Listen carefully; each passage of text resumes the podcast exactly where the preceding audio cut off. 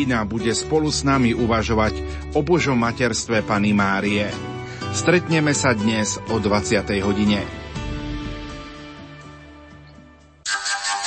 Snívali ste niekedy o tom, že by ste sa stali výrobcami fujar či píšťal? Inšpirujte sa rozhovorom, ktorý nahral redaktor Miroslav Baran v roku 2003 s Milanom Filom z Helpy. V druhej časti Fujarvočky mojej zaostríme na kvality profilového CDčka muziky Milana Rendoša Červené zelené.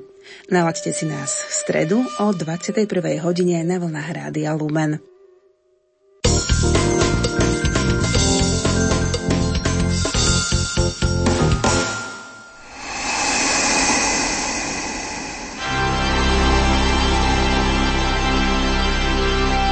Prívitok svetla.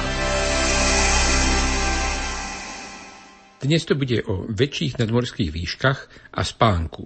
Keď som bol študent, cestovával som každých 6 týždňov z Košic do Prahy a naspäť. Moji rodičia mi viac menej prikazovali, aby som používal lôžkový vlak. Jednak kvôli bezpečnosti a jednak kvôli pohodliu. V lôžkovom vagóne som sa totiž vždycky vedel dobre vyspať. Možno sa vám to bude zdať čudné, ale aj dnes dám prednosť lôžkovému vlaku pred prakticky akýmkoľvek druhom diaľkovej dopravy. Žiaľ, do Spojených štátov sa vlakom dostať nedá. A tak teraz 6 až 8 krát do roka absolvujem transatlantický let. Mohlo to byť dokopy takých 60 letov. Spravidla trvajú 9 a viac hodín. A donedávna som si lámal hlavu, prečo sa v tom lietadle nedokážem vyspať. Skúšal som všeličo od práškov na spanie až po príplatok na prvú triedu. Kvalitný spánok mi ale stále vo výške 10 kilometrov ako si uniká. Lenže on mi uniká aj vo výške 3250 metrov, kde máme náš ďalekohľad. A to je pre mňa, ktorý pri tom ďalekohľade musí tráviť občas týždeň, dva, oveľa väčší problém než nejaké transatlantické lety, veď pri nich prídem akurát o jednu noc spánku. Preto si myslím, že je to nízky tlak vzduchu, čo spôsobuje, že neviem poriadne spať. A ak vôbec zaspím, tak sa zobúdzam maximálne po hodine a pol. Minulý piatok som sa od ďalekohľadu vrátil po deviatich nociach pozorovaní. Za celý ten čas, tých deviatich dní, sa tam môj spánok obmedzoval na 3 až 4 zadriemania či skôr odkvecnutia každých 24 hodín, z ktorých žiadne netrvalo dlhšie než hodinu a pol. Tak to býva vždycky. Zvláštne na tom je, že keď som hore, tak sa cítim celkom čiperný. Samozrejme až do chvíle, keď ma prepadnú driemoty. Ale to zase, ku podivu, nebýva až tak často. Priam krízové ale bývajú návraty.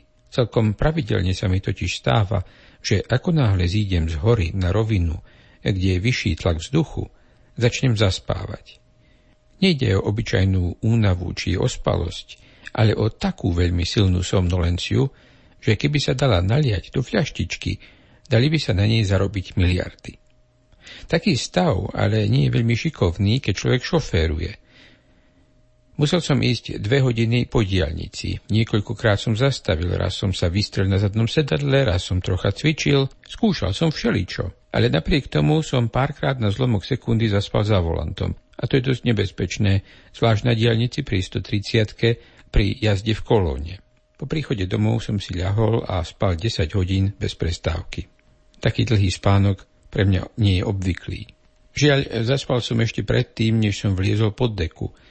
V Tucsone sú teraz už 40 stupňové horúčavy a ani v noci teplota neklesne po 30 stupňov, ale ja mám dobrú klimatizáciu, e, možno pridobrú. Takže si matne spomínam, ako som sa trošičku prebral a zápasil s premrznutými a stuhnutými nohami, aby som ich strčil pod prekryvku.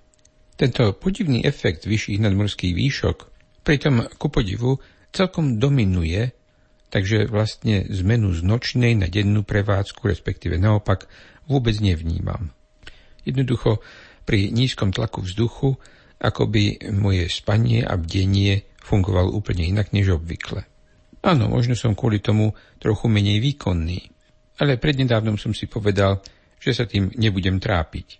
Nebudem sa silou mocou snažiť spať a bdieť podľa rovnakého vzorca na vrcholku hory, ako aj v nížine. Nebudem sa tým trápiť, nebudem skúšať nájsť nejaké fígle a zaručené recepty. Kniha Kazateľ vraví, že najsladší je spravodlivý spánok. Tento týždeň som na konferencii a mám tu úplne iný problém so spánkom. Často zaspávam behom referátov. Aj to veru patrí k práci astronóma. Želám vám pokojný spánok. Samozrejme, ak nás počúvate v nočnej repríze a nepočúvate nás možno práve z observatória, napríklad aj u nás na Lomnickom štíte, možno vám pomôže toto pozbudenie k zaspávaniu. No a ak nás počúvate v premiére, eh, tak možno vás aj táto rubrika pozbudila ísť občas aj do nadmorských výšok. Veď nielen v Kalifornii, ale aj na Slovensku máme vysoké a krásne hory. Rubriku Príbytok svetla pripravil jezuita a astronóm z Vatikánskeho observatória Páter Pavel Gábor. Lumen. Rádio pre celú rodinu. A ako som slúbil, ak ste počúvali pozorne naše vysielanie a konkrétne rubriku Príbytok svetla, môžete dnes získať špeciálne ocenenie rodinné balenie 5 vstupov na 59. Medzinárodný folklórny festival Miama 2018, ktorý sa bude konať už tento víkend. Získať toto rodinné balenie do Mijavy môžete, ak zavoláte do nášho vysielania odpoveď na otázku. Koľko hodín bez prestávky spal páter Pavol Gábor po návrate z observatória. Tak takto vás možno preskúšam, že nakoľko ste dobre počúvali, ja som si ten čas zapamätal. No a môžete svoje odpovede volať na telefónne číslo 048 471 08 88 alebo na číslo 048 471 08 89. Čas máte dokonca skladby Asturias od bandy. Ak dovtedy nikto neuhádne správnu odpoveď, prídu na rad SMS-ky. Tak teda čakám na linke.